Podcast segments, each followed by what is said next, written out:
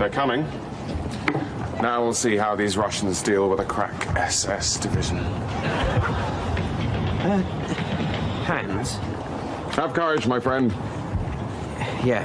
Uh, Hans, I've just noticed something. These communists are all cowards. Have you looked at our caps recently? Our caps. The badges on our caps. H- have you looked at them? What? No. A bit? They've got skulls on them. Have you noticed that our caps have actually got little pictures of skulls on them? I don't. Uh... Hans, are we the baddies?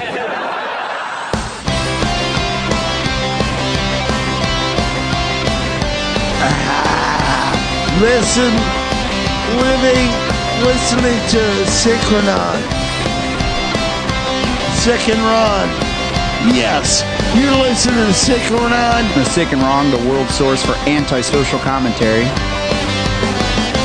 God, what a bunch of scumbags.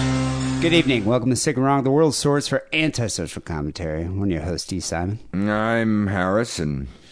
Harrison, you sound like you're in a mood, which I feel is not warranted because I should be in a mood. Why should you be in a mood? Because I got to go to fucking Comic Con this Oh weekend. yeah, Dude, I'm that's pretty gonna glad. suck. I'm pretty glad I have to do that. I gotta You, say, but you've done that for years in Yeah, a row, like I have. consecutive years, I have. Yeah, So what, why aren't you doing it this time? uh, a shattered psyche, and uh, I can't. I can't do it, man. I can't do it anymore. But that that's the thing that people don't understand. It like eviscerates your sanity. Yeah. I mean, it is a it's a terrible experience.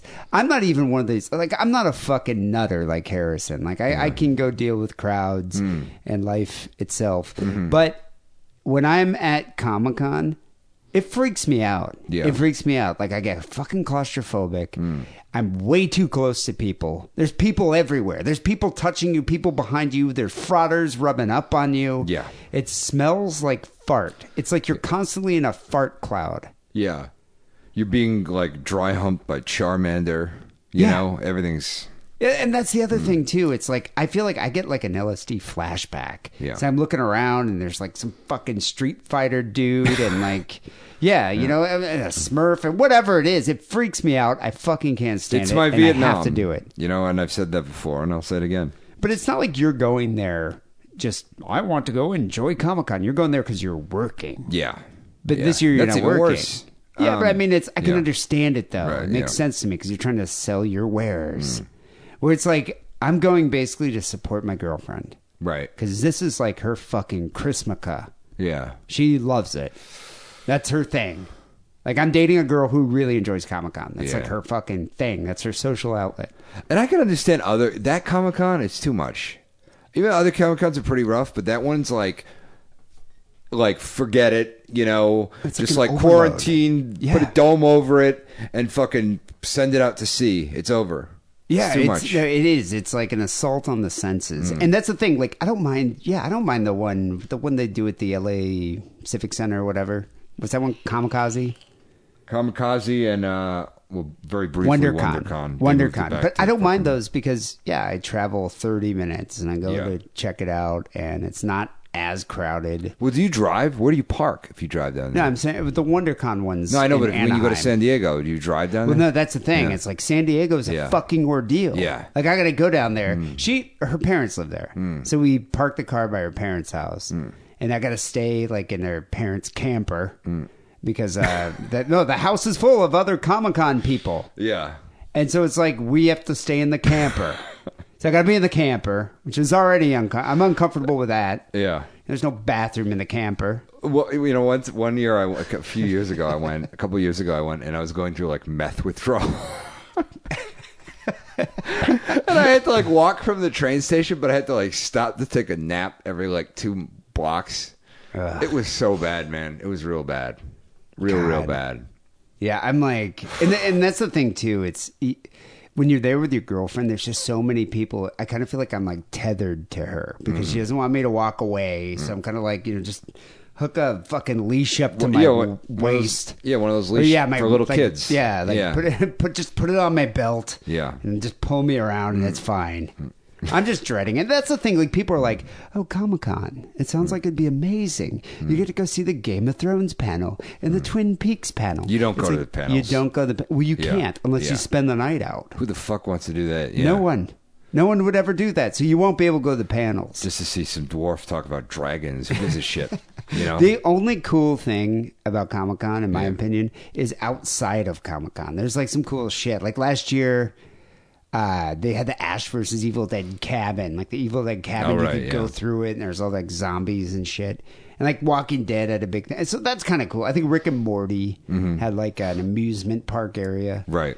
But that's not inside the event. So I don't. I don't. I didn't go last year, did did I? I thought you did. No, you did, did you? God, I have no memory. I don't know. What year did you go when I gave you like a shitload of stickers? You just left them in your car. and it was too much of a pain to go back and get them. I think that was two years ago. Oh, okay. Yeah, yeah, yeah. I remember that. Good And I think I met Fogler that You know what? I time. did go last year. You're right. I did go last year, and it was bad. It was real bad. Yeah, I, I do Yeah. recall one time us driving down there together. You were driving. That never happened. Yeah, you were driving. You dropped me off to meet my girlfriend and her parents. Oh yeah, that did happen. Yeah, I was doing like a ton of blow the whole way down. anyway, I'm Yeah. Mm. I'm fucking dreading it. So whatever, I just got to deal with it. But but you, you know, you you you told me that you slept for 18 hours last Yeah. night. 18, 18 hours. hours. How not, the not all at once, but you know, How how do you do that? That's almost a whole day.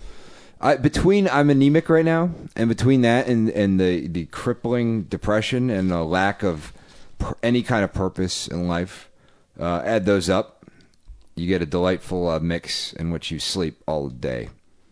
Well, Harrison, it's your lucky day. I did take a quick dip in the pool at one point, and then I I went back to you sleep. have a pool. Yeah, Do you wear a speedo? no.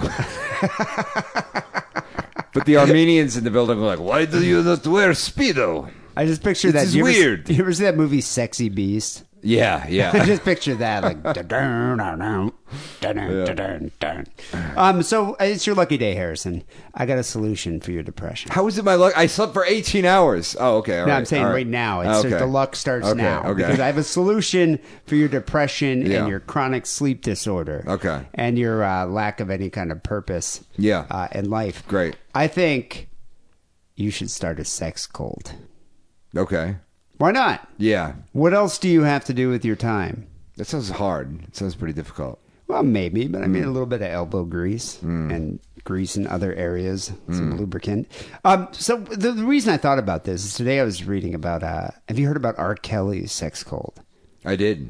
I R. did hear about Kelly, it. Yeah. the guy who urinates on twelve-year-olds and sings R and B songs that are apparently somewhat popular. Yeah. Um, he's in a sex cult, or he has a sex Well, cult. he got a or lot he's of- being accused of having a sex cult. He really reignited his cred when he did that trapped in the closet thing. You know, I was going to get to that in a little bit. Yeah. But what the fuck was that about? Like, who was trapped in the closet? Is he gay? Is he coming out? No, he What's- was. It was like he was stuck in the closet while two, I don't know, his wife and somebody else were having sex, but he couldn't c- jump out. Why? But I don't know. why I don't did he know. come out and pee on them? But here's the point of the thing: it's that he's singing the entire thing. There's the same beat, the same. The melody doesn't change, and it's just. It's like an opera, but he's just singing the entire time, telling the story, and it's. You know, What's the story? It's horrible Just to his watch wife was it. cheating I don't know. I didn't watch the whole thing. It's impossible to watch, but in theory, it's genius. It's like something Andy Warhol couldn't have even thought of it in terms of you know conceptual art. I never understood it because I was Yeah. just kind of like, what is he doing in the closet? you're not supposed to understand it. and is he gay? And you can't watch. No, he's not. You, but you can't watch it because it's unwatchable I, I've never seen and it's it. unlistenable. You know, Yeah, I've- it'd I've be like an never- o- like an opera if they just had the same like four bars over and over and over again. Are, are you familiar with any of his music other than that? I remember I believe I can fly. I remember that one. you know, that's about it. I remember I had no, I had like, I had no knowledge of R. Kelly. I didn't Mm. even know his name. But until I started uh, at the Roaring Twenties strip club in San Francisco, like I Right. Mm. had no idea about that music. I assumed in my neophyte stages of being a strip club DJ Mm. that they just danced like Motley Crue or Guns N' Roses or Poison or something. I, I just thought thought that's what they would dance to because Right. like I, the last time I was in a strip club was like in the early '90s, and you know it's like that's what you dance to, girls, girls, girls. They don't. They dance to R. Kelly. You're talking like you're some kind of time traveler. Well, no, I'm saying it's like when I From this, our- was, this was in like 2002. Okay, who just appears in the 70s like, I thought all these girls would dance to the Big Bopper or Frankie Valli. What's going on here? It, dude, it Yeah. was. It was like a Yeah. culture shock to me because I was just kind of like, you know, I, you show up, you have to bring your own CDs. All my CDs were like Yeah. Poison and Motley Crue and Yeah. Journey and, and mm-hmm. bands I thought were appropriate mm-hmm. for a strip club. None of those girls danced to that. Yeah. they all danced to R. Kelly. It's easier. It's easy. Yeah. You could just lay around, lay Yeah. Mm-hmm. about on stage and roll around, and it's the music to me. Just it really did sound like the Special Olympics music. I was like, this is like such a low bar. It's like you remind me of Mm. my Jeep, is a song. You remind me of my Jeep, and that's a compliment. That apparently. sounds pretty fun, actually. I, Um, Yeah. Bump and grind. There ain't nothing wrong. I remember little Bump and Grind, yeah, yeah. And so I remember, like, I would play this music for these girls, and it'd be just some fat, ugly white stripper just like dancing really slowly. to- Right. It was the saddest thing I've ever seen. Right. She's like three months pregnant, and she's just dancing like, "You remind me of my Jeep." And so I always thought, like, I wonder what would ever happen if like R. Kelly came in here and just slapped the shit out of me for playing his music for these ugly women. I don't know. One thing I do find weird about him is that no manner of transgression. He, he just, you know, he's like the Teflon Don of, of sexual transgressions. and also, he's just like, he's allowed to continue doing stuff because people are like, oh, you are Kelly. You know, oh, he locked a 12 year old in a sensory deprivation box, what, you know, in between shitting on her. Like, every, nobody cares. Everyone's just like, it's a punchline. They seem to give him a pass. Like Yeah, they, they- it's as if that behavior is expected. Right, yeah. You know, I, I was talking to a girl at work today, and I didn't even know about this. But did you know he was married to Aaliyah? No. And she was at the she he met Aaliyah when she was thirteen, Hmm. and R. Kelly was like early twenties. Married her at fifteen, and basically her parents were like, "Yep, sure, take her." Where, where's that legal? I don't know where the fuck she from. I I, I was like, really? Hmm. I, he probably peed on her. Yeah. Anyway, he's accused of being in a sex cult. Uh, reportedly, he's holding multiple women against their will in an abusive sex cult. Uh, this is uh, this came out on BuzzFeed. I love how BuzzFeed just breaks all the big Right. news. The piss dossier. Yeah. Now R. Kelly, also probably a piss dossier. Yeah. Um, concerned parents who haven't seen their daughters in more than a year, as well as former members of the Trapped in the Closet singers entourage, um, told uh, BuzzFeed that that Kelly keeps a group of young women at his homes in Atlanta and Chicago, where he controls every aspect of their lives. I mean, that's that's why, you know, I was, I was reading about this and I was thinking, it's a lot of work for Harrison. I mean, it's tough tough for you to control just every aspect of your own life, Yeah, I let can't. alone like four women's, It's you know, been four women, clearly proven that I am unable. four to do women's this. lives in your apartment. Yeah. you know, it'd be tough. Even my health insurance companies, they have a, a person that calls me once a week, a case manager, and they'll, have you showered today? Are you are you lying in a pile of cereal on the couch? Now, How- do you want us to call your therapist for you? Like seriously, I'm not fucking around with you. So when they do call you and they ask you if you showered, do you usually lie or do you just like, tell the truth? I Like, tell no. the truth. I don't care. it's been three days. yeah, yeah, I smell like a dead hobo. yeah. Um, the R&B legend reportedly invites women into his circle under the pretense Hmm. of developing their music careers, but instead begins a sexual relationship that requires them to call him daddy and ask his permission to leave assigned rooms. So. Otherwise known as show business. What's the problem here? I don't understand. Is the the whole thing? like, what are we talking about here? well, that's what I'm saying. yeah. young young podcast ingenues. Right, yeah. Young girls who want to learn how to be podcasters can come to Harrison Yeah. to take his podcast class. Right. Ah, the master class. So you know. The podcast master class. Next thing you know, they're calling him daddy. Uh, the 50 year old allegedly films his sexual encounters with these women, all of whom are of legal consenting age in the report, which I find hard to believe. Uh, you have to ask for food, you have to ask to go to the bathroom. Um, Kelly is a master at mind control. Uh, according to uh, his fr- uh, this girl Cheryl Mack, who was one of the the former slaves, he's a puppet master. So, do you think you could do that? Or would it be too much work? it seems like a lot of work, and and and you know, it's hard for me to care about one thing as much as I care about something else tomorrow. So it'd be like one day I'd be like it. really interested in doing that, and the next day I might be really interested in just like you know watching House of Cards all day. It, You know, rather than just be, you know, what should I do, Daddy? I don't, I don't know. Fucking, would you be like, alone. why are you still here? Yeah, yeah, yeah, it's like because we have to. yeah. You have our cell phones and our car keys. Where would you put them in your shitty one bedroom apartment? Because like R. Kelly has homes. I don't know. Uh, You could buy some cages up in the valley. I almost did that like like a month ago. Bought a cage? Well, because normally they're like they're expensive. These steel cages, they're like fifteen hundred dollars. But there was one on sale for like two hundred dollars by some guy who's like, "Yeah, I built it for my dog." And I yeah, don't- like a real like metal cage. yeah, like metal serious bars, iron. You like something know. you put a gorilla in. Yeah, I don't know if a gorilla could fit in it, you know, but a human could fit in it. It's still pretty insane that this guy would even have that. Yeah. Was this Well, a no, meth country? It's a BDSM thing. A lot of people have. Oh them. yeah, yeah, yeah, I guess that makes sense. Well, I'm not But, I buying mean, keep a fucking gorilla. was it on Craigslist? Yeah, it was on Craigslist. There's always one on Craigslist, but they're usually fifteen hundred dollars. And I, I was, but this was a deal, and I'm like, wow, this is even if I don't end up using this, I could probably resell it. You know, this is, this is You my new probably- business. That's what you should do. What a cottage industry. Buying used BDSM cages and then reselling them. Yeah, no, if I had that a could truck, it'd be easy. You know. Yeah, I guess Yeah. Mm. I know where you're going to put it in the Kia. Yeah. That's not going to work. Um, if any of the women break Kelly's rules, he reportedly punish them, punishes them physically and verbally. Um, Does he make them wear a wooden box on their heads? I don't know, but like, Yeah. I guess you'd have to come up with like creative ways to punish them. yeah. you know, and, Hmm. and then that's also more work. Yeah, R. Kelly. I mean, uh, what does he do with his time? I mean, he must be home all day. I guess he records a couple songs here and there. Yeah, does he even tour? I don't know. I mean, know he what wants he he should if he wants to make money. I don't know what he's doing.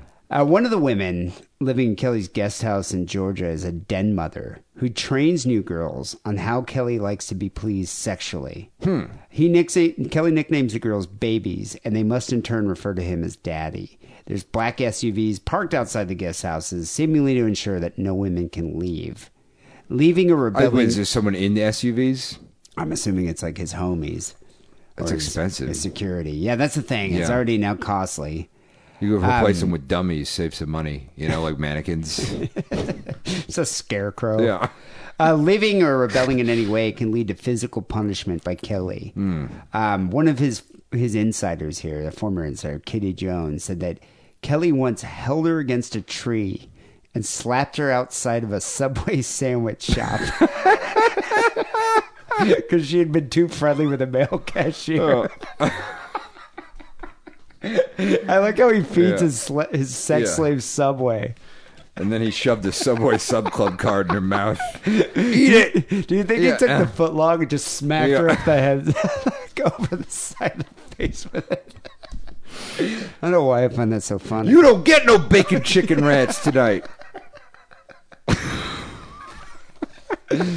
Oh, it's so evil. But anyway, Yeah. I was thinking about this. I was like, who could be your den mother? Why do these rich guys love Sub? Like Chris Brown. Remember, he got he slapped the shit out of an old man at a Subway after driving up in his Lambo. Wait, no, you're thinking of Rihanna, not. No, no. Oh. He also. yeah, I don't, I don't I mixed up with the random old men. Wait, did he slap? Okay, did he slap him, or you slap him with the Subway sandwich? No, he slapped him in the Okay. Subway store. Wow. That he and he drove there in his Lambo. Who drives a Lambo to a Subway? And then beats doesn't up an make old any man in sense. there Well, I can, because I he can dissed his understand. fucking you know Pumas or some shit. You know. I can understand why R. Kelly would go to Subway. Okay. Because of Jared. I'm sure Oh, they yeah. I'm sure they traded techniques. Hey, man. hey, how's it Yeah, going, yeah. man? Who did you molest today? Uh, but I was thinking like Hung Young Terrace could be your den mother. Yeah. Well, she she tries to make these young guys, like these twenty year old guys. She was telling me this yesterday. We hiked Runyon yesterday, and uh, we did. And uh, she's telling me she tries to make them daddies, and they're not. They don't know what to do. Wait, she tries to make them dominant. Yeah, like she tries. She treats them like daddies, But they're even like though fucking 19. Yeah. How would they know? And she was showing me pictures of like guys, you know, on Bumble or whatever the fuck she uses. And this kid, it's like said he was eighteen. This kid, if he was a day over twelve, I'm fucking David Duchovny. I don't, I don't know what's going on, man. I just, where does she find them? I, uh, dating sites, Tinder? Yeah, yeah. Wow, that's yeah. weird. Yeah, She probably would be your dead mother, though. she would be Um, great at it. Communication between the women and the outside world is heavily monitored, despite family members' repeated attempts to intervene. According to a source, each woman under Kelly's control is outfitted with a cell phone that is only used to communicate with him. It has just one button on it. just a big R. You just press the R. Jesus. Just a Fisher Price walkie-talkie. um, I guess since 2000, Kelly's been the center of numerous allegations of sexual misconduct involving minors. Dozens of women claiming that the singer ruined their lives. Hmm. There's a videotape of him having sex with a 14-year-old, but he still was acquitted Right. of 14 charges of making child porn. There's a videotape of the guy fucking a 14-year-old and urinating on him. How did he get acquitted? I don't know. How did OJ get acquitted? Yeah, I guess so. It's. I think you could just afford. He probably has the best Jewish lawyers money can buy. Right. Yeah. Yeah, you know, pays them in Subway. I, in response to the BuzzFeed uh, report, Kelly's lawyer Linda Mensch, that kind of sounds Jewish, It does. defended the singer as a great artist who takes care of all the people in his life with urine. Right. I, I added that. Um, like all of us, she said, Mr. Kelly deserves a personal life. I guess. I mean, that's quite a personal. That's you know. Yeah, unless it involves imprisoning young women. Yeah, punishing Um, them in the piss dunk tank. Well, I guess one girl already recanted her statements, and Kelly is uh, alarmed and disturbed by these recent revelations. Denies all of them. And he's already going after the accusers. So we'll have to see. So I guess uh, if you think about that, though, I, I, it is kind of a lot of work. Yeah. Although, You got to have a refrigerator full of asparagus at all times. You know, that's a lot. although I was, Yeah. you know, you you hear about R. Kelly. He's in a sex cult. It's on BuzzFeed. You know, it's like all over the news. People are freaking out. What about Corey Feldman's sex cult? Right. He's got the same kind of thing. No one gives a shit Yeah. about that. Does Drew Carey have one? Does he? I don't know. I don't know. Yeah. But Corey but Corey Feldman has the Corey Corey's Angels. Yeah. Which technically he says are runaways Yeah. that he's helping. But I don't know. I mean, I, to, cu- to describe it as a cult might be a little with Corey Feldman? with bo- either of them. You know, I feel like that that sets the bar pretty low for a cult. Well, I, the thing was with uh, Corey's Angels, I was trying so hard to get this one on the show. I'm still trying. If people out there, if you know a Corey's Angel who left Corey Feldman's, he probably doesn't even have a, a like a mansion. He probably has like a three bedroom home. Yeah. like in Ventura or something. McMansion. But yeah, if you Yeah. know somebody, let let let them uh, know that, that that we are a safe safe space here on Sick and Wrong. We are. Mm-hmm. We just want to chat about it so we can make fun of Corey Feldman. Right. Goes for R. Kelly too. But I, you know, I was trying to get this angel on because she had a connection to Ryan Keeley, Hmm. and she wouldn't come on. I don't know. She said she would, and then she was like, "No." Then she just flaked on all my emails. Yeah. But that sounds kind of like a sex cult It because, does. well, you they're runaways. They come in, they stay with him, and next thing you know, it's like I guess they're not trapped, but he's like, "Yeah, I'll like make you into superstars, but you got to like suck my shitty forty-eight-year-old washed-up dick." Yeah. you know, and and wear those stupid wings Yeah. at his parties and listen to his music. Yeah, I guess now that I think about it, it's way too much. And they're not work. even allowed It's to way do too much work drugs. for They're you. not even allowed to do drugs. I remember reading the contract. Remember the contract? with uh, Corey Feldman? Feldman, yeah. I don't know. There was like a whole list of things. I think we went over it on the show. I feel like. We probably did. Yeah, yeah. And it was like you can't do drugs. And it's like, what the fuck is the point? Huh. You know? If I didn't do drugs, I probably would remember that. Yeah. Um. But yeah, you know, uh, it- it's a lot of work. These Yeah. Hmm. sex cults. Yeah, you're probably better off uh, spending your time doing the Sick and Wrong YouTube page. Right. That'll make you happy. yeah. Uh, anyway, people, this is episode uh, 593 here, Sick and Wrong. No stories this week because I'm going to fucking Comic Con and didn't have time to adequately prepare for this episode. So instead, surprise interview. This is a Yeah. good interview. It's a though. great It's a interview. great interview. I kind of wished I could have talked. You know, we could have talked to this guy for like three hours. to be Oh honest. God, that would be Yeah. great. Yeah, a very fascinating guy. So we have uh, coming up next. We have an interview with Dr. Eric Kurlander, who's a Yes. professor of modern European history at Stetson University. Amongst other books he's written, he's written like several books about Hitler and Nazis, but this one uh, piqued my interest. Uh, Hitler's Monsters: A Supernatural History of the Third Reich. And uh, we're going to discuss that with Dr. Kurlander. Apparently, Hitler was into some weird shit. Surprise, surprise. Really? Vampires, Yeah. werewolves, Yeah. True Blood. I bet you would have loved the show True Blood. yeah. Do you think Hitler would have just been like, I can't Oh, kill this is the best. I can't kill the Jews tonight. I have to watch True Blood.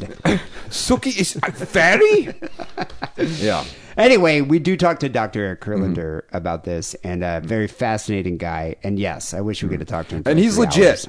You know, he's legit. I, I look, you know, because a lot of these Nazi occult books are a little wacky. He's legit, man. But but it must be weird when you're like actually in academia and you're at like a pedagogical fucking party or something, Yeah. and they're like, "Oh, what are you doing?" "Oh, I'm doing a book on uh, mysticism and the occult in the Third Reich," and people just back away slowly. You know, I wonder. I bet you'd impress a lot of ladies though. At Yeah. these, at these, like you know, these like yeah, like uh, socialite parties with these intellectuals are just like, oh, Nazis and the occult. I mean, uh, um, like fucking Crowley and uh, Jack Parsons and all those guys. Did, Right. did like, I mean, if if that shit was around now, I probably would be doing it or want to do it. Right. It seemed like it was kind of a social club, the occult here, whereas in Germany, Hmm. that shit was serious. oh yeah. You know, they were really going after the Holy Grail. I've been to the castle. I've stayed at the fucking castle, yeah Wewelsburg. Yeah. That's insane. Um, so yeah, he's a fascinating guy, and we're going to talk about his new book. So uh, that's coming up next. Before that, though, here's a word from Adam and Eve. Are you looking to spice things up in the bedroom? Been fantasizing about surprising your lover with an adventurous new toy or adult movie? Well, here's an offer you won't be able to resist. Go to adamandeve.com and for a limited time only, you'll get 50% off just about any item. But that's not all. Oh no! When you select your one item at 50% off, you'll also receive a free sex swing. Hang Sex Swing to your door and hang on tight.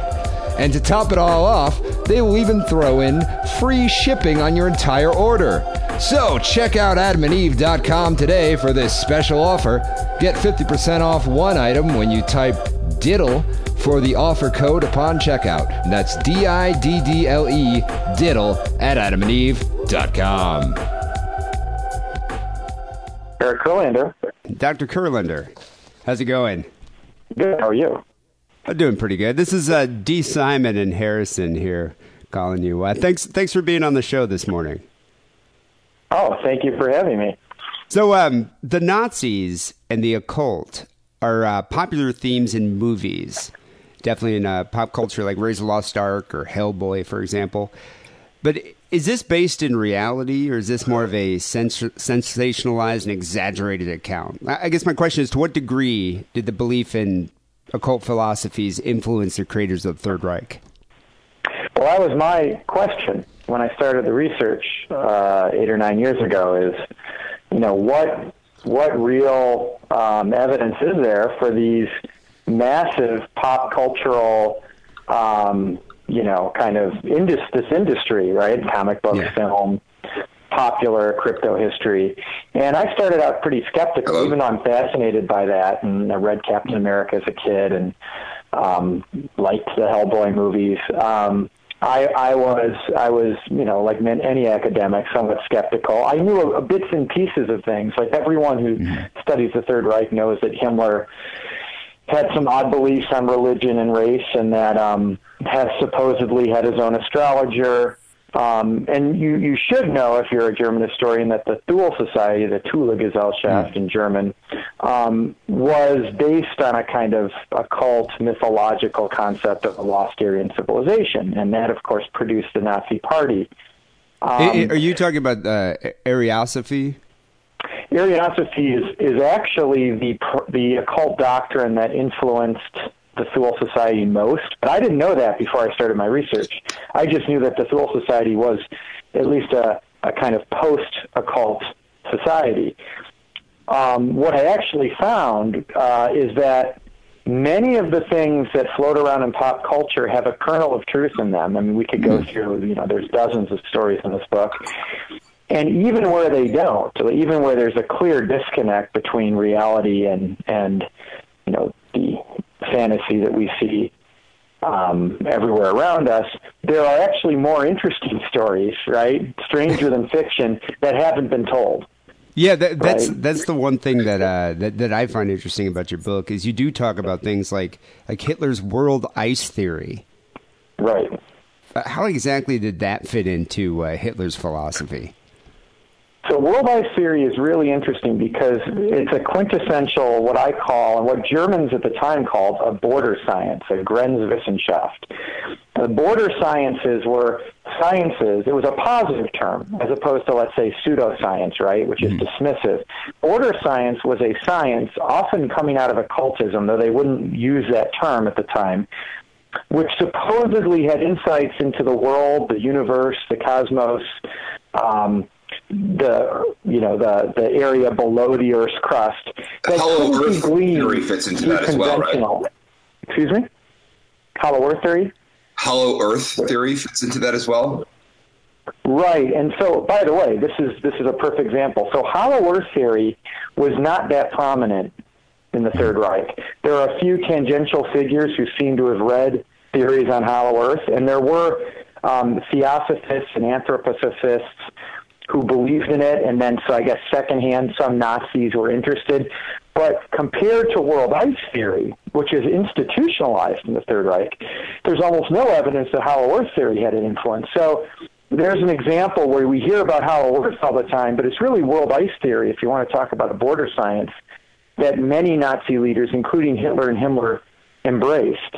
And it was based on a dream, a fantasy, by a non-scientist, a guy named Hans Hörbiger, an Austrian, who woke up and had this dream, and I guess he was in a sweat, and he, he had images of all these ice moons and ice planets orbiting around the Earth and smashing into each other and floods, and he said, you know what? The reason that, you know, the great civilizations of of of prehistory were destroyed is because these ice moons that were rotating around the Earth must have crashed into the Earth, created ice ages and floods, destroyed all these great civilizations. And you know, all we and we world ice theorists can go back and now reconstruct the Earth's history and the history of the cosmos by recognizing everything was once made of ice. That was more or less his theory. Well, so that makes No sense. that. But then where did where did the white Supermen come from? Well, so the way this works, it's kind of there's these affinities between these different um, clusters of ideas, which is why I, I use this term of supernatural imaginary. You know, everyone who writes a book, whether it's history or literature or psychology, they want to come up with one overarching idea, right? Like um, uh, Hitler's an atheist, Hitler's a Christian. Um, uh, the the one, you know, the conservatives think like this, liberals think like like that.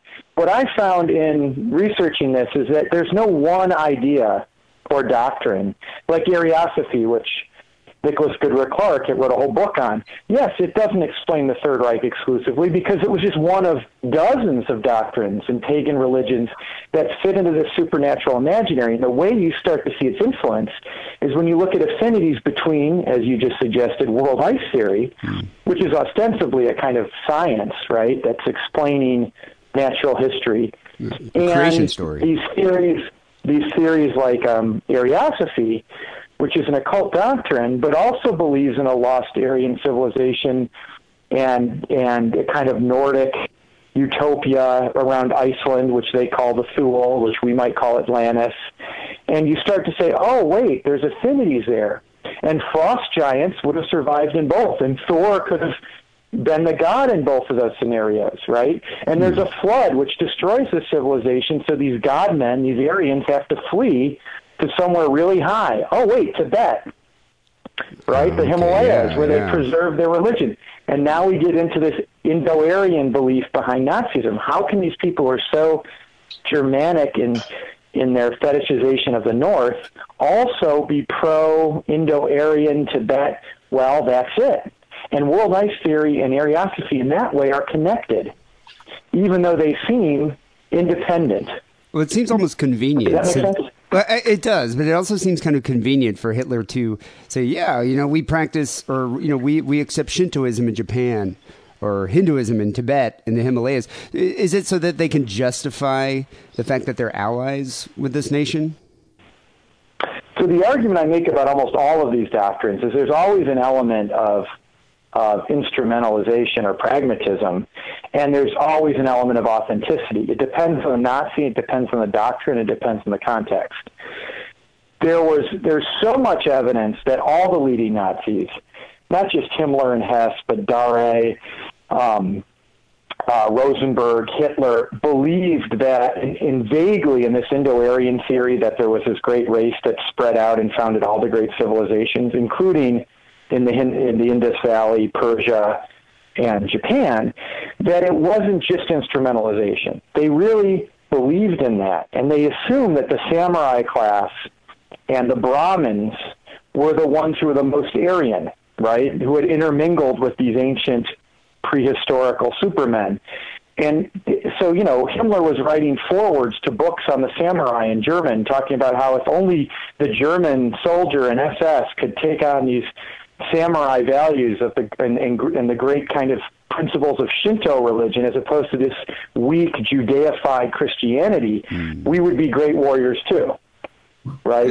Hitler was talking about how fascinated he was by Shinto and Buddhism and how those were great religions, not not religions of terror like Judaism and, and Christianity, which try to keep you down and, and level everything.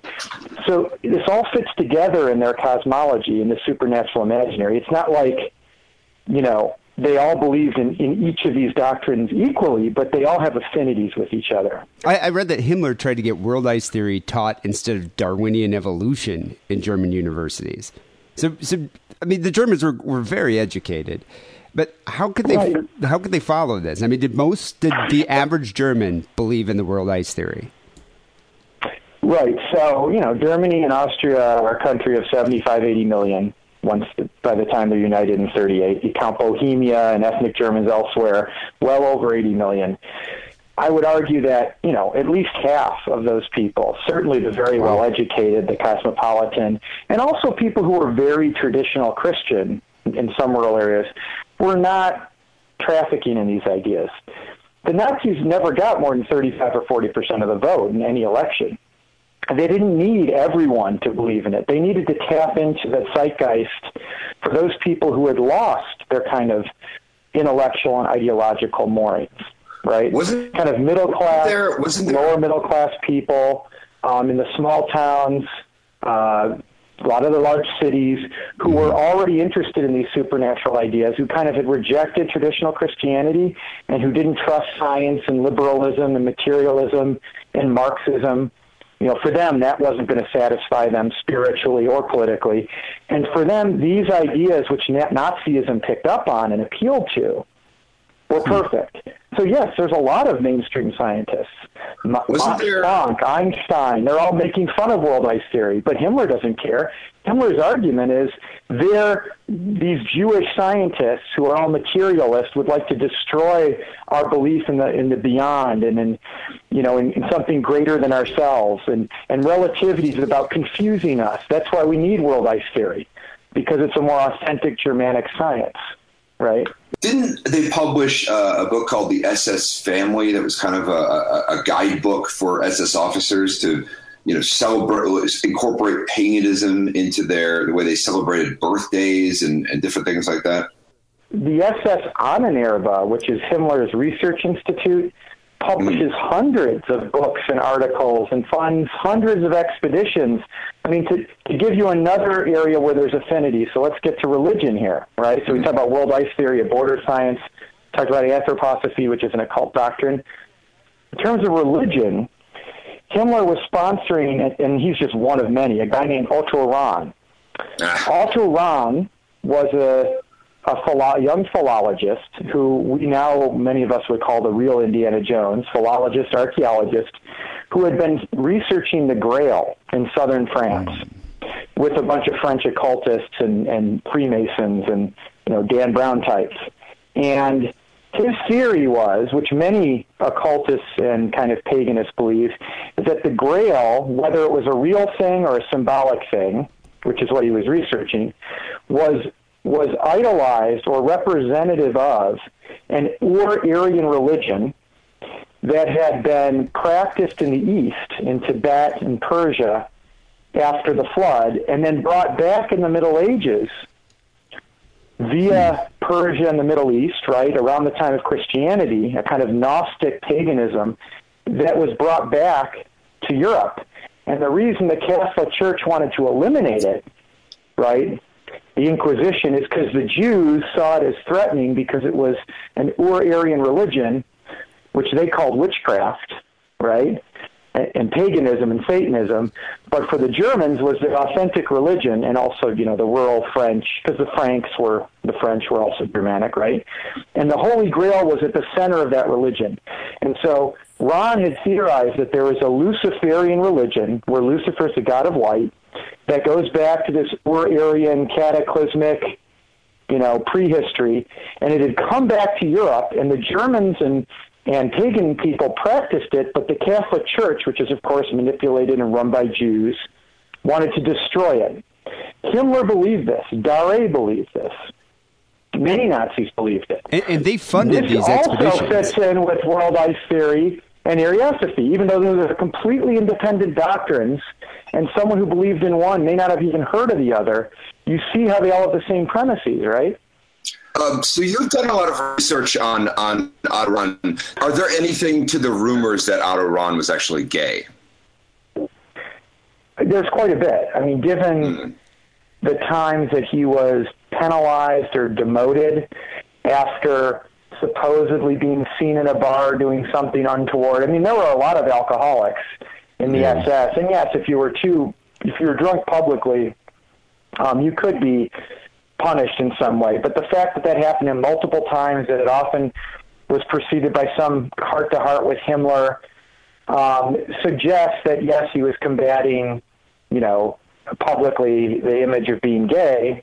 Um, and that's why his suicide, which some people have conspiracy theories about, may well have been him recognizing, because he had just basically gotten married, um, or he, he had agreed with Himmler to get married and then called it off it looks like he was, you know, not able to be open about his sexuality, and rather than continue to get assigned to concentration camps to rehabilitate himself, right? He just he he walked out into the. Yeah, I, I mean, I, I didn't spend a lot of time on Otto Rahn's personal life, but from the stuff I read, it, it does seem. Um, importantly, he was rehabilitated by Himmler a year or two later, and his books kept getting published. So whatever was going on, uh, it wasn't enough to undermine his credibility as a scholar. So, so uh, my question is about uh, some of the other leading Nazis, like Eichmann or um, or Mengele. Like, did they dismiss some of these, like Himmler's expeditions, as just folly? Because I mean, uh, you know, Hitler or Himmler even had the SS Witches Division. Like, what did these guys think of that? Like other leading Nazis. So great question. So the Witches Division was actually under Heydrich. Oh. So if I had to pick the most skeptical Nazis, I would pick Heydrich and his subordinate Eichmann. Eichmann was a protege of Heydrich, not Himmler. Um, kind of a technocrat who would just do whatever he was asked. What's interesting, and, and there's revisionist work that I've been saying he's actually very ideological and had crazy views about Jews also. He wasn't just some banal bureaucrat. But Heydrich, who was very opposed to sectarianism of any kind, Heydrich just believed that if you're not a devout Nazi, you're dangerous. So whether you were a Jehovah's Witness or a devout Catholic or an astrologer, if you couldn't show that you were completely into Nazism first, he saw you as a threat. So one reason that Heydrich's always out to get occultists, which he doesn't do a good job of because he gets no support from above or from his colleagues, um, is because of this anti-sectarianism. And some historians have confused that with a blanket disdain for occultism. And as I show in the book, they just want people to be loyal to Hitler. So you get this weird thing where leading anthroposophists who have all these crazy occult ideas, like this guy Erhard Bartsch, is constantly being wined and dined and hired by Darré and Rosenberg and Himmler and Ohlendorf. And it, what brings him down, which Ohlendorf, a leading SS man, tells him, stop doing this, is when he tells anyone he meets, if you really want to understand uh, biodynamic agriculture and all the cosmic things I'm teaching you, you've got to become an anthroposophist. You've got to accept Rudolf Steiner as your savior, not Hitler, basically. That's what gets him in trouble. It's not the doctrine. So to come back to this idea of are there other Nazis, or, you know, Heydrich and, and Eichmann, the Witches Division, Himmler was interested in the history of the Inquisition. Why? Coming back to the Otto Rahn thing, you see all these things are linked. He mm. believed that the Catholic Church was going after witches as a cover for eliminating German culture and religion by calling it witchcraft. And the second reason is, which is why Heydrich liked doing it, because he didn't do it in the under the aegis of the SS. He did it under the aegis of the SD, the security service that Heydrich ran. Is it was opposition research. So their idea is if we understand why and how the Catholics and Jews went after us and tried to exterminate us in the medieval and early modern period, we'll understand better what they're trying to do to us now, the churches and the Jews and the Bolsheviks, and then we can respond in kind. Now that's bizarre as heck, but that was the justification along with the research itself for the witches division. Now, th- there have been a number of books about this in the past, but a lot of them have been, you know, fairly sketchy. Uh, beginning with Morning of, Morning of Magicians in the '60s, and then uh, yeah, there were a couple of World War II vets from America who wrote books like Trevor Ravenscroft about the Spear of Destiny. The only one I found that's like semi, you know, reliable was uh, Peter Levenda's Unholy Alliance. He, he strad. I actually will cite him occasionally. He straddles the two genres. He straddles like academic history and what I call crypto history. Levenda, almost half of his sources and claims are not corroborated by German archival sources or eyewitnesses. And clearly, he has an axe to grind, and that's borderline in some ways occultist himself. On the other hand, he does come up with a lot of um, arguments based on evidence that I find very plausible. So the way I dealt with that is, if it was a book like Levenda, I would I would cite it, you know, um, selectively to acknowledge his arguments where I thought they were legitimate, but not rely on him for primary evidence. Um, most of the other books are completely fabricated. So while we know they looked for the Holy Grail, we have plenty of archival evidence for that, and had all these other mystics talking about the Grail. I found almost no evidence, at least among the usual suspects, of them thinking that the Spear of Destiny was a mystical object that would somehow win the war for them, like you know the Ark of the Covenant. It's true that some of them were interested in it. That Hitler did probably visit it. You know, he grew up Catholic in in, Vienna, in near Vienna. I'm sure he was interested in it. But again, it's like the Hollow Earth theory. When you have all these things that really were important, why are we focusing on something for which there's no concrete evidence that it had any central importance, right? And that's why I So no- Spear of Destiny for. So no flying saucers at the secret polar base is what you're saying. Well, no, actually, with flying saucers, I did find some evidence. So here's the flying saucer thing. And I do have a chapter that looks at, at miracle weapons. Um, they hired a guy named Victor Schauberger, who was an Austro, an amateur Austrian scientist who looked at water dynamics, and some of the stuff he did actually was real science. And based on that, he came up with certain theories about anti gravity and, and, and hidden forces in the universe, which are obviously very similar to what occultists claim. Um, some major Nazi leaders and industrialists already in 34 are like, Hitler, you should meet with this guy. You know, he's already met with Mussolini, who I, who I guess thought he was crazy and didn't pursue it. Um, and so he's like, Hitler, you should meet with him. Because at the time, Austria was in between the two fascist powers, and he didn't want to lose out, right? So Hitler met with him. Hitler was annoyed. So we have the transcripts. Hitler was annoyed that he wouldn't tell any of his secrets to him.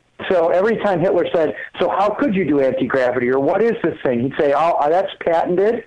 You know, if you hire me and give me a lab, I can tell you, you know, more or less." Um, Hitler's kind of sober chancellery, chancellery buddy Lammers in his notes is like, this guy's clearly a charlatan. I can't believe the Fuhrer would really trust him. I hope the Fuhrer doesn't. And then, you know, some snarky aside, of course, Kaiser Wilhelm brought in a cultist too. God knows what Hitler's going to do, but he probably won't buy into this guy, right?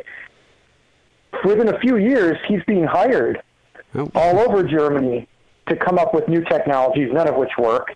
And then when the war breaks out, Hitler approves him being hired to work on rocket technology and new weapons. Again, nothing he's done has ever been patented to produce any kind of weaponization, you know.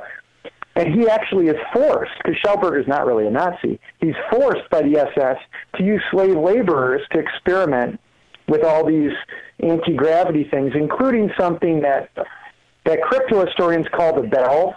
It's this mythical bell that might have created anti-gravity or harnessed anti-gravity energies and may have been able to levitate and had a very high amount of radiation, which is why lots of prisoners supposedly died. I do have evidence that that thing may have existed, and hmm. certainly that Schauberger was experimenting with bizarre stuff my conclusion is none of it was actually we- you know weaponized or, or usable. It was all based on fantastical magical thinking and desperation. But he was used by the Third Reich. That we know. Wow. What I don't believe is that in Operation Paperclip, they actually, you know, found his bell and put it in Area 51. And by the way, that's the corollary to all of this is uh, America has its own supernatural imaginary, right, with its own contents, which are just as dangerous in some ways. But, um, you know, that we're talking focusing on the ones in Germany in the 20s and 30s. That's interesting. So, a uh, couple questions. I know you got to get going. Um, what did Hitler think of like other occult movements, like uh, the Golden Dawn or Aleister Crowley? So he didn't think about the Golden Dawn or Aleister Crowley. And in fact, I have a few comments in the book that the big difference between Austro-German occultism and British or French, as far as I can tell, I'm not a, a British or French historian, but I've read secondary works, is there was not a few differences. One, it was rarely politicized or publicized, right? So occultism there is something that these interesting figures did, and usually in a kind of commune or in their mansion, uh, often as a way to kind of attract women, or it was very feminized in some cases. You know, spirituality be some guru who had a bunch of women who would, you know, supposedly get in touch with with spirits. That's also true in America. Um, it was also not racialized. So as bad as Crowley was, and yes, okay, he was kind of a Satanist, there's no evidence that he really believed in kind of resuscitating some pure Nordic race. He seemed much Yeah. more interested in finding different ladies to uh, bring to his, you know, rituals. And he actually, I think he worked as a spy for the British during the war. So I guess he was pro-democracy, right? In the Third Reich and in Germany, many of the people who were also interested in, let's say, the Order of Order of the New Templ- uh, Templars, that was a, what Crowley belonged to, were like Lanz von Liebenfels, progenitors of Ariosophy. They want they created political parties and and occult groups whose mission it was to get rid of Jews, destroy Bolshevism, and resuscitate this great race. They were less interested in in finding you know young women to uh, seduce than they were in meeting at castles and and um, beer halls and plotting you know the restoration of Germany and the destruction of Judah. Searching for the so so it's just the same ideas, but but they get deployed far differently, and therefore there's not a lot of connection because Crowley had a different agenda than Lieben, than Lanz von Liebenfels, right? Yeah, that's interesting. I was just wondering how they, uh, I guess, how they, they they considered that version of occultism. Um, okay, final question here before you got to go. Do you think Hitler's suicide, which happened on the night of the 30th, May 1st, which is also Wal- Walpurgisnacht, is that more than a coincidence, or is that just simply a coincidence that people are kind of extrapolating in the future? I've, I've seen no evidence in my research, which doesn't mean there isn't any, by him, by anyone related to Hitler in terms of his inner circle, to suggest that it was planned uh, because it was Walpurgis night. Nor was Hitler one of the more devoted occultists. That is, he he was interested in the supernatural imaginary, but he didn't have any particular doctrine he followed, right? So he thought werewolves were cool. So he would name his his hideout werewolf, right? His Ukrainian uh, was called the werewolf. And when Himmler's like, why don't we call these partisans werewolves? They're like, yeah, that's awesome. Let's call them were- werewolves. so, you know, Hitler was more of a kind of amateur, whether you want to call it esotericist or paganist, who could just as easily, if he needed to impress a crowd, say something about Christians or socialism. Um, so I don't think that he would have planned that. Now, know, and Goebbels also was kind of uh, agnostic.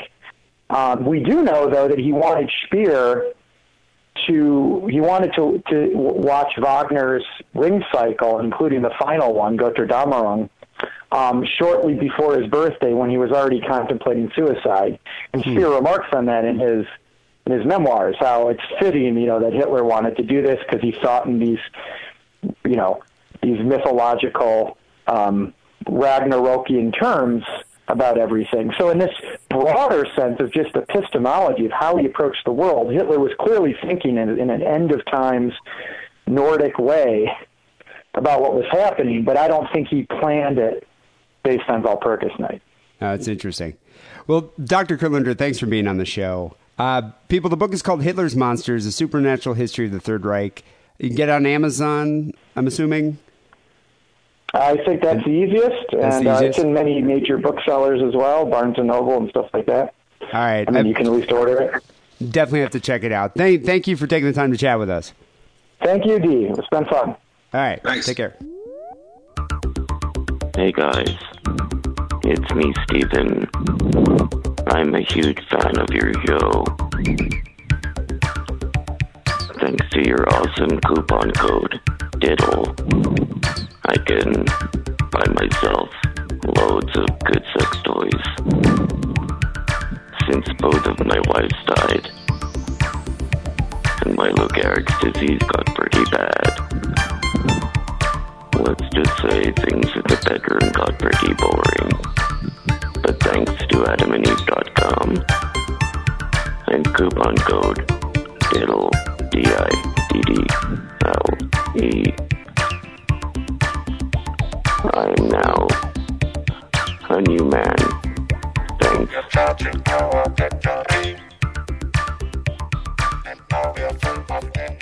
So we got some phone calls to get to uh, 323-522-4032. Um, some of these calls were good this week. Some of them were just downright disturbing. Yeah. Yeah, just just weird. So um, the the first call we got here, what is, was this guy calling us from his bathtub? Yeah. Hey, you sick fucks.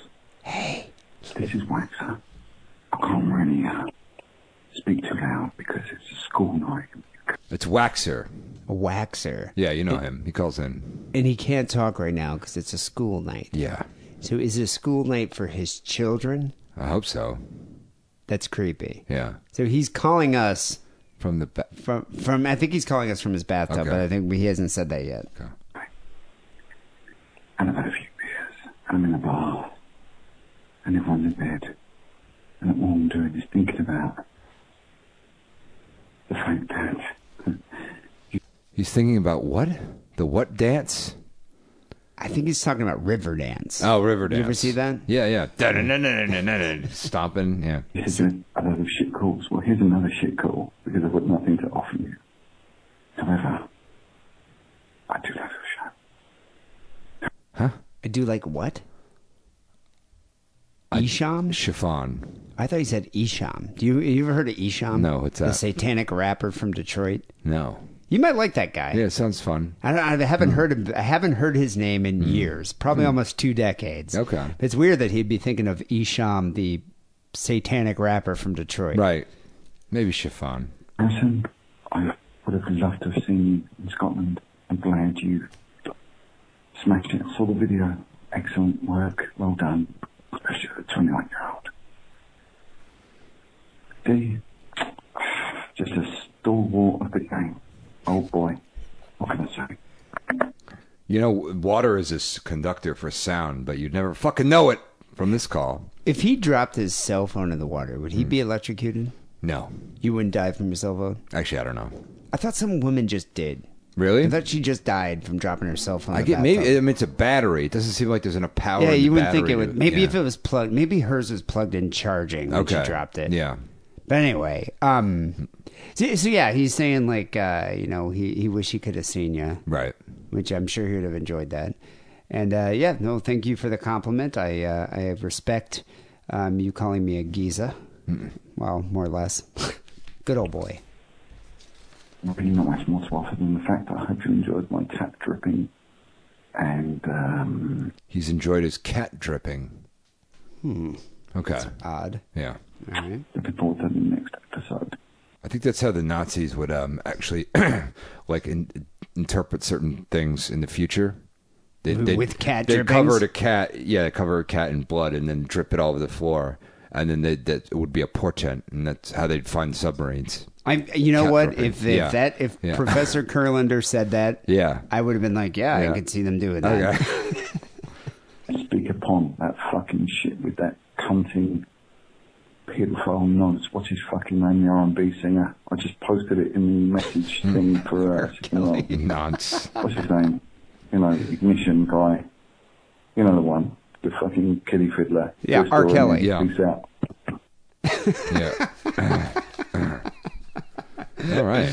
I like I like how they re- they remember the song Ignition. Yeah, Wasn't that like another? Did wasn't that was that another song? And then he remixed it. And I that don't even was remember famous? that one. I don't. Remember I just remember shit. it from the Dave Chappelle. He's like, "Give me some poo poo," Yeah. and some wee wee. Um, but yeah, it was a big song by him. Hmm. Well, all right, well, uh, thank you for calling us from your bathtub, and All I hope you didn't wake up the uh, the kiddies, Yeah. the kiddos. They got to go to school tomorrow. They don't need your father calling some podcast all Right. night. Jesus. Um, next next call we got here is from. Uh, do you remember this guy who called in with like the lamest strip club story ever? No. Well, here you might remember him. Play. Let's, it's a two-parter. Hey, uh, D. Um, I'm the owner of the worst strip club story in the world. You know, I really thought he was going to say the owner of the worst strip club in the world, which which sounds like the most fun job anyone could ever have. I don't know. That I bet sounds it. great. I bet the worst strip club in the world is in Reno, Nevada. oh yeah, I would say if I had to pick a place, yeah. I would say probably Reno, Nevada. Okay, yeah. Where I passed out under my car door. See, I would think that um, those weird new, newly formed oil oiling camps up in Oh, North in Dakota. North Dakota, yeah. That- someone opens one up there. Although yeah. I read uh, an interview with a girl that just said that you make bank. And strippers kind of migrate. They're like birds. Mm. Right. Like they, they're in San Francisco and then they go down to New York for a bit. Then they go to New Orleans. They go to Texas, like Houston, Mm. Yeah. Texas, and make a bunch of money. They were migrating up to South Dakota because they were making a ton of money up there. and they'll also uh, regurgitate food into your mouth if you ask nicely. So they do, yeah, But you got to tip yeah. them a little extra Uh-huh. for that. and it's anticlimactic. So, here we go again. Life is, um, yeah. It's better than Harrison. It's, it's better. What? What did he say? He said, "Life is, yeah, it's better than Harrison." God, I'm setting a real low bar here. I was about to Jesus say, way to kick a man when he's down. Yeah, yeah. Better than Harrison. Good you, God. You got to admit though, that was anticlimactic. It's like Yeah. I was waiting for him to tell us Yeah. another really lame strip club story. Yeah, and that's part one of, of a Oh, two-part okay, call. yeah, a second Yeah. part here. Yeah, Here stay tuned. I know there's a real cliffhanger there. you know. Okay. Hey, it's, um, pass out under the door car guy. Yeah, great nickname. Anyway, um, trying to be clear, so I'm gonna snap out and just like go into it. Um, Is he trying to be queer? I think so. Okay, Yeah. Good for you. good job. full feud is bullshit. Both of them can, can do what they're doing, but both of them are just like faking. What the fuck did he? What? With this feud, Feud- is bullshit. Oh, okay. You know what I think he's talking about? The, uh, um. Flint nigga and yeah. nigga face. Oh, okay. You think so? Okay. Yeah. You know, I did. I, I listened to this call and I'm like, what the fuck is he talking about? Yeah. But sometimes people call in, and the last episode they might listen to is like, you know, three months ago. So maybe he's actually referring to the feud Okay. of Nigga Face. See, I thought he was Flint talking Nigga. about. I thought he said feudalism. Uh, and it's Oh, bullshit. feudalism. Well, I can kind yeah. of agree with Yeah, that, the though. lords and the serfs and whatnot. I think he's talking about the actual Okay. big feud. You know, I've been trying to tell Niggaface to call back in because I heard from. I talked to him when I was in London. What he called you in yeah, London? he called me. Yeah.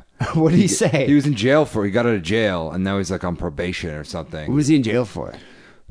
You know, I'm not sure. Ah. But his his whole operation's fucked. You know.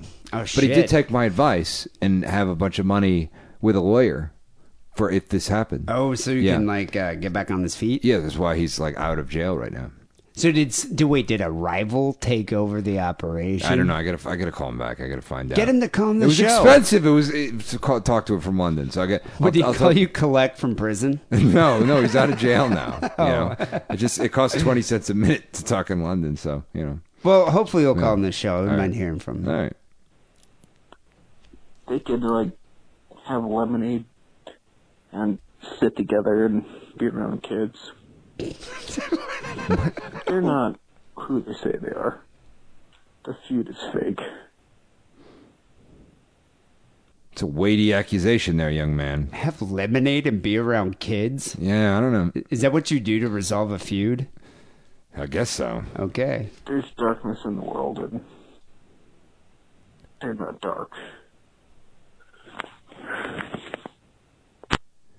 God, I want to be on what that guy's on right now. Yeah, I was about to say that Yeah. took a weird turn. Jesus Christ. There's darkness in the world, and they're not dark.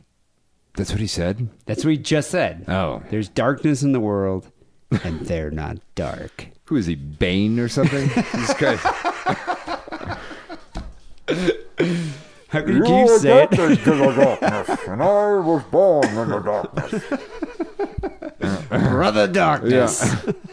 the fuck? Well, okay, all right. Well, All right. uh, Well, thank you for that uh, ominous, cryptic fucking threat. well, strip club world. Hmm. guy under the car door on the pavement inside the back of a Pinto. Hmm. Um, whatever your nickname is.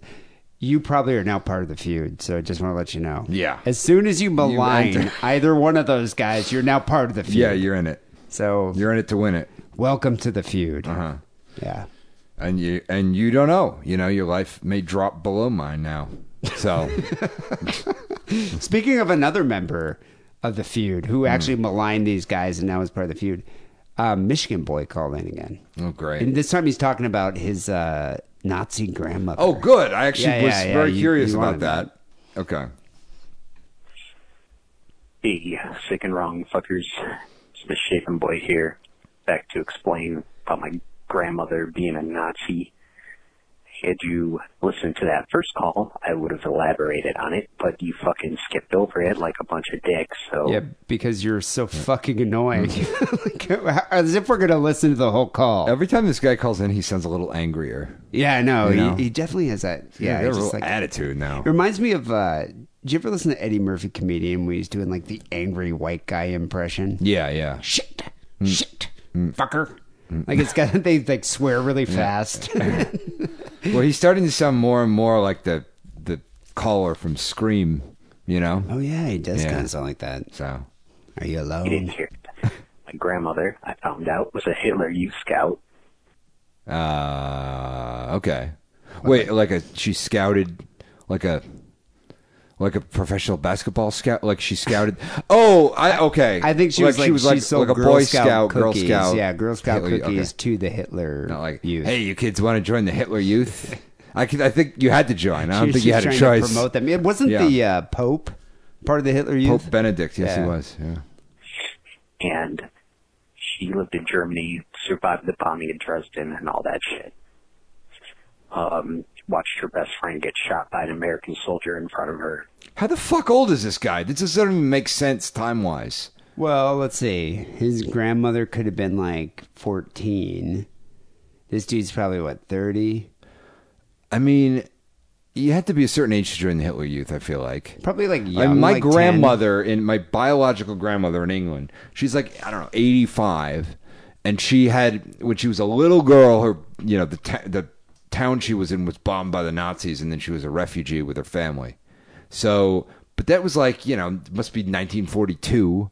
She was like, I mean, she's got to be like 90. This woman. This woman. The She's fuck? probably in like her 80s or something. So wait, he was Yeah. saying that an American soldier killed her best friend. Mm-hmm. Well, how do they know what, what his grandma and her best friend were doing? They could have been like taking like rocks and smashing in Jewish babies' heads. Mm. so like this American soldier's like, I'm going to save the Jewish babies. Like, Yeah. how do you know what your grandmother was doing? Yeah, I'm sure that that, that that makes sense, Steve. That's probably what they were doing. I'm just Yeah. I'm just saying Yeah. that in the realm of possibility, Uh-huh. your grandmother might have been killing Jewish babies. Okay. Yeah.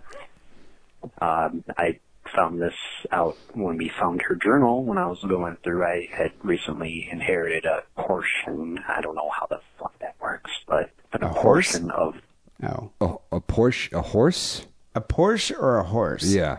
I don't know. One or the other. He doesn't know how it works. Okay. You ride them. You know, you ride or you drive.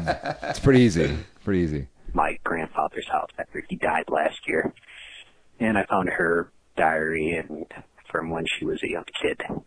Oh yeah, you read German. You read fucking German. So that's how that happened. And it also turned out that my grandfather, which I knew this, but he was a gunner on a naval merchant vessel for the U.S. So my grandfather was a U.S. sergeant. Great. So he went over in the war and married a fucking eight-year-old. Is that what, Yeah, is that, what he that uh, this is becoming exceedingly creepy. Yeah, this is weird. So his grandfather was a pedophile, Yeah. Went to Germany, found an eight year old who was murdering Jewish babies, took her as his own, and then gave birth to him. This is explaining so much. Do you think Michigan Boy's a werewolf? I don't know. Do you think Oh. he believes in the ice world theory? yeah, I think so. I, I bet you I could see that. I could see that. or uh, admiral, what, whatever the fuck he was. I don't know. He was on a, he was on a boat during World War II. My grandma was a Nazi, and they ended up getting together. Yeah. I mentioned my Italian family. My dad's Italian. My mom's German, or Romanian and German. It's my, you know, yeah. So that that elaborates that. Yes, but my grandmother. I mean, all Axis powers he's talking about. Yeah, yeah, Romania, sounds like Italy, Germany. He's a Well, product but- of the of these Axis powers. Yeah, but her dad was for the was an Italian that was fighting for the U.S. though. I say, double agent. was a Nazi for a time being. You would have never thought so because she was a sweetheart. And I love her still. But it was kind of a shock. The reason why I'm whispering is because I'm taking a shit at work right now. And, uh, so like my seventh shit is, uh, I don't know. I I ate a lot of fucking pork over the weekend. It's just sitting in my stomach. Make I'm you trying to shit. get it all out. So, alright, it's that. The shaken boy out. Go fuck yourselves. Did you ever? Uh, did you ever see the movie Apt Pupil? Yeah, I did. I wonder if he ever did that to his grandma. Right. like got her to put on the outfit Yeah. and start goose stepping through the house. You think his grandma put a cat in the oven? did he go? Uh, did he like graduate to killing homeless men? Yeah, I think so. Yeah. I think but so. in the Nazi outfit. yeah, in the Nazi outfit. Ah, that was such a good movie. This is like a a, a a Russian doll of just of just terribleness. You just the more you find out, the more the worse it gets. I know, It's a it's Nazi. Not only not only is he talking about his Nazi family, and then he's taking a shit while he's telling you. Which is also yeah, and then you realize yeah. what's from pork. You know, it, it's like oh my god. He's lucky R. Kelly doesn't beat him with a Subway sandwich. Yeah. anyway, I actually I, I I'd love to hear more about this. Also, do you read German? Because what use is the diary to you? Yeah, how know. would you know? I'm a little. I gotta say, I'm a little skeptical. Just timeline wise, it doesn't make a lot of sense. But you know, I don't know. I mean, I, guess my grandparents fought in World War II, so I guess you could do it. I guess it makes sense. You know, but I'm fucking old. I don't know how old is this my, guy? my grandparents fought in World War Yeah, II. yeah, so. yeah, Mm. but uh, yeah, I mean, this guy seems younger than us. But I, you know, I'd like to know how old was your grandmother back then? Because I'm thinking she was probably eight, Hmm.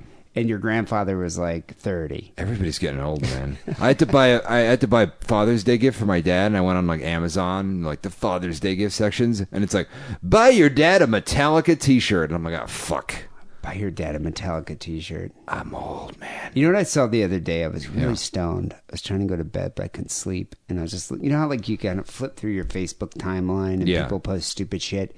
Well, there was a video where they were making kids, like children, listen to "Welcome to the Jungle." Oh yeah, just to get their. There's a lot of those on YouTube. They're very popular. But it made me feel so old. Yeah, no, they do. Yeah, and the, the- you know the first time I ever kissed a girl was listening to uh, uh, Mr. Brownstone. Right. but it was like, and I was like probably I don't know, like probably twelve or thirteen Yeah. when that came out or something. But I was thinking like, God, I'm fucking old, Hmm. and all these little kids are like, my dad listens to this. Yeah. you know, this, it's like I saw the same one, but with Biggie Smalls. Ah. and they said this. Did they like, like my it? dad always used to play this for me when I was in the crib. But did they Mhm. like like out of the eight kids, how many kids actually liked They Biggie liked it. versus The kids liked it. Only two kids didn't like Guns N' Roses. Okay. One kid thought it was just too loud. Hmm. And you could just tell that kid was going to be annoying. Yeah. He was just going to be annoying. Probably a dance instructor or something. Hmm. Anyway, people call the Straight Wrong Hotline 323 522 4032. Um, best way to listen to the show is iTunes. Subscribe, rate, comment. We do appreciate that. Uh, one of these days, we will get around to reading your comments. But uh, I just like saying this every week. Also, uh, I swear to God, I am going to have a shirt on the Redbubble store very Okay. soon. Yeah. I swear I'm going to do that soon, but I've been fucking busy, so eat a dick. Yeah, Uh, I need to do some stuff too. I've just been in hibernation. So. We also do have a, uh, a sick and wrong YouTube page that you can go masturbate to if you wanted to. Mm-hmm. Finally, here, sick song of the week. This pissed me off, Harrison. Okay. This pissed me off. Yeah. It would piss me off even if I wasn't a Jew. Mm. But as a Jew, Yeah. it made me enraged. Mm. In fact, I think it ruined my day today. Hmm. Um, some guy uh, texted me at work today, and he was just like, "Dude, didn't you say you just got ministry tickets for uh, this weekend at Comic Con?" Yeah. and I was like, "Well, yeah, I got them like a couple weeks ago." So ministry, who retired like Mhm. five years ago, Yeah. but apparently. I remember seeing two of their farewell tours, but Mhm. apparently they're back. I think it's this is the Need Money tour badly. Okay. Anyway, they're back. And so they're trying to make their like their debut show Mhm. at Comic Con, House of Blues in San Diego Friday night. Right. And so they, you know, I, I read that and I was like all excited. I'm like, oh my God, this is going to sell out. I'm going to buy two tickets right now. And so I did. It turns out today, their House of Blues is like, yeah, two for one deal for ministry tickets. Buy one, get one free. And I was just like, you fucking dicks. like, what the fuck? Yeah. Ah, there's nothing worse than a Jew missing a bargain. Yeah. No, it is really bad. It is really bad. But what? But what I don't understand about it, it's like, do the nerds not like Ministry? Am I No. so out of it? Like I don't even understand it. Yeah. Like Ministry was a Ministry is a damn fine band. Why don't the nerds like Ministry? As far as industrial bands go, they're kind of like forgotten, even though they were very more popular than most of them at the time. yeah, but I think industrial music is somewhat forgotten. I guess so. Like, do you think? Do you think like the millennials Mm-hmm. would know even know of Ministry? The, the people dressed up as Harley Quinn and Joker. No, they probably don't even know the band. And then, not to mention, there's all these parties. Because honestly, if I hadn't had that tape or you know seen the videos on MTV, I wouldn't fucking know. Nobody talks about them anymore. So well, they have been retired for five years. yeah, But people like me, I didn't see. I didn't even know love that.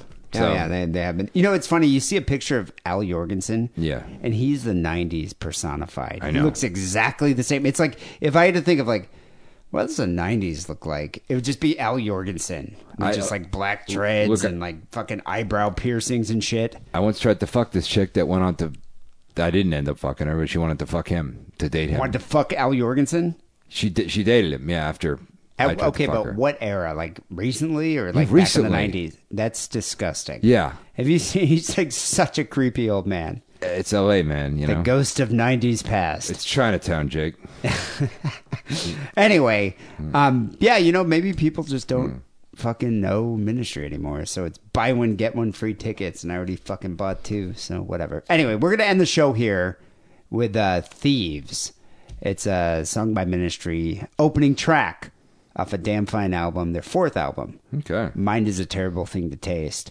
Um, do you ever listen to their like really early stuff, like the Euro pop? Oh, like Halloween. yeah, every day it's Halloween. is Halloween. Well, Yeah. they have like uh, I'm Yeah. trying to think Switch and uh, ah, what's the other one? I forget the other one. Hmm. It's like they have like a couple records that came out that were just like these Euro dance, shitty dance rock, and then all of a Yeah. sudden they like release Land of Rape and Honey. And mine is a terrible thing to taste, and then. Yeah. Psalm 69, and it just like went on from there. And, Right. But uh, apparently it's two for one tickets There at you the go. House of Blues San Diego Comic Con weekend. Mm-hmm. So we're going to end the show here with Thieves by Ministry. Uh, people will be back next week with episode 594. Until then, take it easy.